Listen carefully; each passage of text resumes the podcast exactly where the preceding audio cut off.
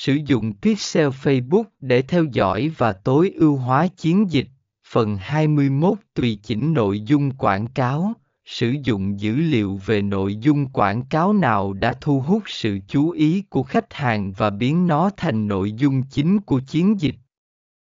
Tạo lại chiến dịch dựa trên dữ liệu Pixel bạn có thể thay đổi hoặc tái thiết kế chiến dịch quảng cáo để đáp ứng tốt hơn nhu cầu của đối tượng mục tiêu.